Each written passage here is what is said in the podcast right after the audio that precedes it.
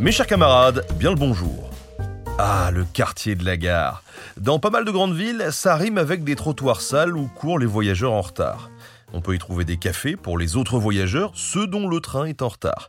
Mais aussi des bancs, des pigeons, une fontaine et un sex shop. Eh oui, quand il n'est pas sur Internet, le bon vieux sex shop à l'ancienne avec ses néons bien vifs est souvent près de la gare. Et me demandez pas pourquoi, c'est un mystère. Ladies and gentlemen, the story you're about to hear is true. C'est un vestige de la fameuse révolution sexuelle des années soixante soixante-dix, l'époque où ce type de commerce s'est répandu en Occident. De nombreuses personnes ont étudié leur cas en France, aux États-Unis ou même en Allemagne, avec par exemple la célèbre entreprise Beate Uhse, fondée dès dix-neuf cent soixante-deux par Beate Rotermund, une ancienne pilote de la Seconde Guerre mondiale. Mais en fait, ça existait déjà dès le dix-neuvième siècle. Alors, en plus petit, mais quand même, ces boutiques vendaient de tout. Contraceptifs, accessoires sexuels, remèdes pharmaceutiques contre l'impuissance ou la frigidité, ouvrages et photographies érotiques, et cetera. Comme l'État est parfois répressif, alors ces vendeurs devaient se débrouiller et contourner la réglementation. Et ça, c'est top pour nous, parce que les procédures judiciaires ont été conservées aux archives. Alors aujourd'hui, on peut redécouvrir qui, quand, comment et pourquoi on entrait dans un sex shop de l'époque. À la fin du dix-neuvième siècle, de plus en plus d'écrits et d'images obscènes se divulguent en Europe. En réaction, les ligues de moralité se multiplient pour limiter la pornographie, accusée de pervertir les mœurs. À Genève, l'Association suisse contre la littérature immorale est créée en mille huit cent quatre-vingt-trois. En France, c'est au tour de la Société de protestation contre la licence des rues en mille huit cent quatre-vingt-quatorze.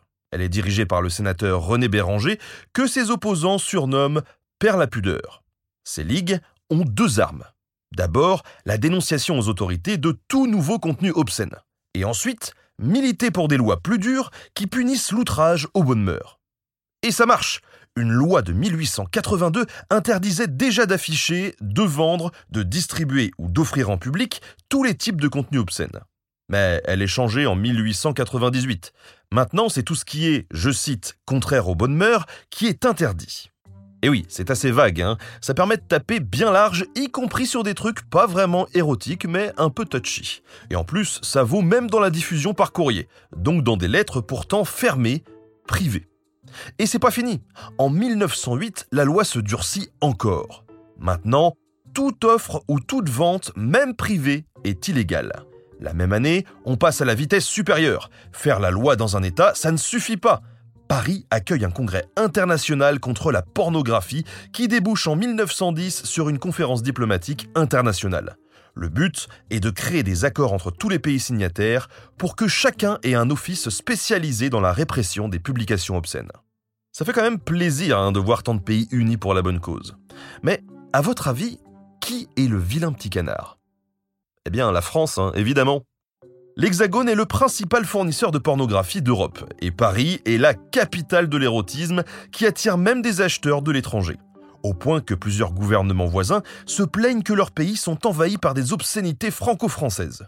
Par exemple, en mars mille neuf cent quatorze, Scotland Yard découvre des photos interdites à Londres. Ils perquisitionnent chez les coupables. Tous ont passé commande à une certaine madame parisienne, Miranda Connors. L'enquête suit les courriers à la trace pour finalement découvrir que Miranda est en réalité Herbert Trafford, un Anglais qui vit en France depuis mille neuf cent onze. Avec son épouse, Violette, ils tiennent un gros commerce par correspondance de photographies clandestines. Les Londoniens sont ravis de recevoir leur petit porno français dans leur boîte aux lettres. En plus, Trafford ne se limite pas aux photos érotiques. En fait, il touche à tous les secteurs de l'industrie. Pour commencer, il y a le tourisme sexuel. Trafford explique au juge d'instruction que le couple guide les Anglais visitant Paris. Mais leurs lettres sont claires. Il s'agit surtout d'être les pilotes de plaisir, hein, comme ils disent, de leurs clients, en les conduisant au Moulin Rouge, au Monico et même dans les bordels. Trafford connaît tous les tarifs pour s'adapter au portefeuille des voyageurs. Il y a les prostituées qui demandent vingt francs de l'heure et il y a celles qui se contentent de quarante francs pour toute une nuit. Les toutes jeunes filles, ou plutôt leur mère à leur place, réclament bien plus, cinquante francs de l'heure, cent vingt-cinq francs la nuit. C'est un véritable Eldorado pour les gens du Royaume-Uni, où les maisons de passe sont interdites depuis mille huit cent quatre-vingt-six, alors que ce business est encadré de façon légale en France. Et pareil pour les photos vendues par correspondance. Trafford tente de faire croire que ce sont des clichés artistiques. Mais bon, l'annonce promet bizarrement un envoi discret et un simple coup d'œil sur les photos nous permet de comprendre tout de suite pourquoi. Ce type de commerce est en pleine expansion. En mille huit cent soixante-dix et mille neuf cents, on estime que deux à quatre millions de clichés érotiques circulaient en France. Des catalogues les vendaient par série, avec toutes les étapes successives d'un acte sexuel, exactement comme dans un film porno moderne. Trafford voit encore plus grand, puisqu'il écoule aussi des livres érotiques, des petits albums illustrés comme le carnet de bal et des cartes postales grivoises qui changent en fonction de leur pliage. Sans compter les contraceptifs, comme les préservatifs fabriqués à Paris, parfois emballés pour ressembler à des cigarettes. On cherche à être discret ou fantaisiste. Fleurs artificielles, dragées, enveloppes, et cetera. Côté féminin, les contraceptifs peuvent être des cachets spermicides à insérer dans le vagin avant le rapport ou encore des pilules régulatrices. Les nombreuses annonces parues à leur sujet les présentent comme une manière de faire revenir les règles alors qu'il s'agit en réalité d'abortifs. Trafford adresse aussi à l'un de ses clients des pastilles stimulant le désir ou des dragées pour vaincre l'impuissance. Sans oublier les accessoires comme le chatouilleur, un étui en caoutchouc texturé à placer sur le doigt ou le pénis pour amuser les dames. Aujourd'hui, on appellerait ça un sextoy. Bref, il y a tout ce qu'il faut chez Maître Trafford, ou plutôt chez Madame Miranda. Et on découvre toute la gamme de ce qui se fait au début du vingtième siècle. Maintenant, reste une question. Qui achète tout ça ? Une bonne moitié des clients de Madame Lady Miranda sont des Anglais qui vivent surtout dans les grands centres urbains ou industriels, type Liverpool ou Birmingham. Ils ont pu voir ces petites annonces dans les journaux comme le Daily Mail, le Sports Argus ou le Mirror of Life. Mais ce vendeur touche l'ensemble du monde anglophone, colonies comprises, avec certains clients en Irlande, au Ghana, en Afrique du Sud et en Inde. Il a même atteint le continent américain avec une poignée de clients aux États-Unis, dans l'Idaho et en Pennsylvanie, mais aussi au Chili. En fait, le petit business de Trafford s'appuie sur un des grands progrès de l'époque, le développement des services postaux internationaux via les steamers, ces gros navires à vapeur qui font des liaisons régulières entre les continents. Sans être une multinationale, il vend partout et à tout le monde. En effet, vu sa correspondance, les articles érotiques ne sont plus réservés à une clientèle fortunée. Grâce à l'industrialisation de leur production, les livres et les photographies érotiques sont abordables, ils se démocratisent. Bon, pas assez pour les plus modestes, mais plusieurs clients sont issus de la classe moyenne, et Trafford le sait bien, puisqu'il publie ses annonces dans des journaux populaires. Et dernière précision, sa clientèle est massivement masculine, même si on y trouve au moins une femme. Donc, il y avait bien quelques consommatrices, peut-être même plus qu'on ne le croit. Après tout, il pouvait y avoir des achats concertés en couple, hein. Mais bon, on préfère rester discret, voire prudent sur ces sujets-là. En effet, tout ça est très surveillé par les autorités. Les époux Trafford ont heureusement plus d'un tour dans leur sac. Les annonces publicitaires font des allusions jamais vraiment explicites. Ils parlent de photos parisiennes, par exemple.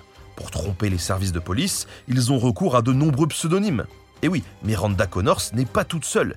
Il y a aussi Vera Ford Camille, Myrtle Evans, Madeleine Villiers, toutes plus imaginaires les unes que les autres. Mais les clients ont un anonymat garanti car on leur donne des noms de code.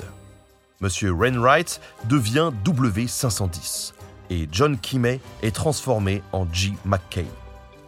Enfin, Trafford communique le moins possible sa vraie adresse. Il fait renvoyer son courrier chez divers commerçants de son quartier, évite les lettres recommandées toujours suspectes et a recours à des enveloppes opaques pour livrer les commandes. Parfois, il recycle même des enveloppes ou des boîtes portant l'entête d'autres entreprises, comme ça, ça embrouille les pistes. Et vu tous les risques, la deuxième astuce du trafiquant, c'est de fidéliser à mort sa clientèle. Pour commencer, il personnalise sa relation commerciale avec chacun, répondant à chaque demande ou instruction spécifique du client en envoyant les photos idéales. Plus ou moins de baisers, de nudité, des vêtements de tel type sur les photos, et cetera. Mais ça va beaucoup plus loin. Comme un arnaqueur sur Internet, il se construit un faux profil entièrement imaginaire. Miranda a toute une histoire. C'est une jeune Anglaise de bonne famille, ancien modèle photo, éprise de liberté et menant à Paris une vie de bohème. Si un client est sceptique, il lui envoie une photo convaincante et il insiste. Miranda est si seule, si fragile face aux difficultés économiques de la vie.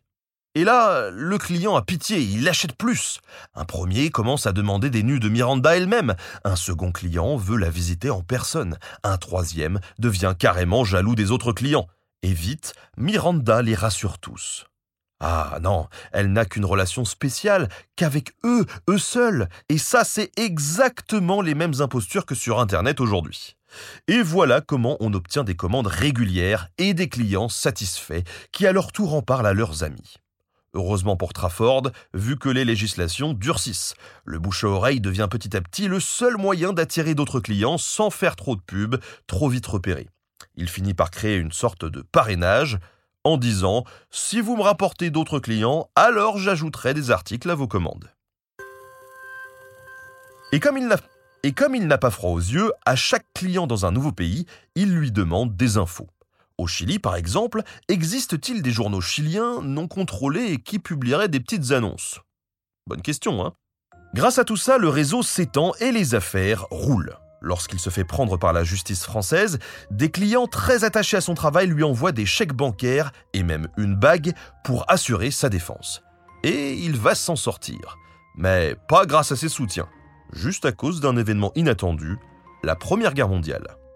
La procédure judiciaire est interrompue et ne reprend qu'en dix-neuf cent dix-sept, trois ans plus tard. Trafford ne se présente même pas à l'audience publique qui le condamne à six mois de prison. En fait, il a quitté son domicile depuis dix-neuf cent quatorze. La police croit qu'il est rentré en Angleterre. Et c'est faux, il a en réalité embarqué avec toute sa famille vers les États-Unis. On a retrouvé leur nom dans les registres de passagers du port de New York. Débarqué sur le Nouveau Monde, Trafford tire une croix sur son passé. Tout cela lui a permis de payer le voyage, largement, mais maintenant, il va bosser dans une maison d'édition.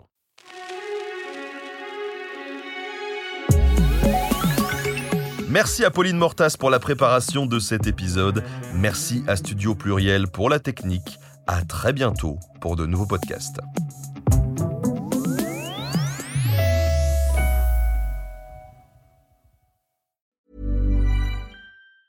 Planning for your next trip? Elevate your travel style with Quince. Quince has all the jet-setting essentials you'll want for your next getaway, like European linen, premium luggage options, buttery soft Italian leather bags, and so much more. And it's all priced at fifty to eighty percent less than similar brands. Plus, Quince only works with factories that use safe and ethical manufacturing practices. Pack your bags with high-quality essentials you'll be wearing for vacations to come with Quince. Go to quince.com slash trip for free shipping and three sixty-five day returns.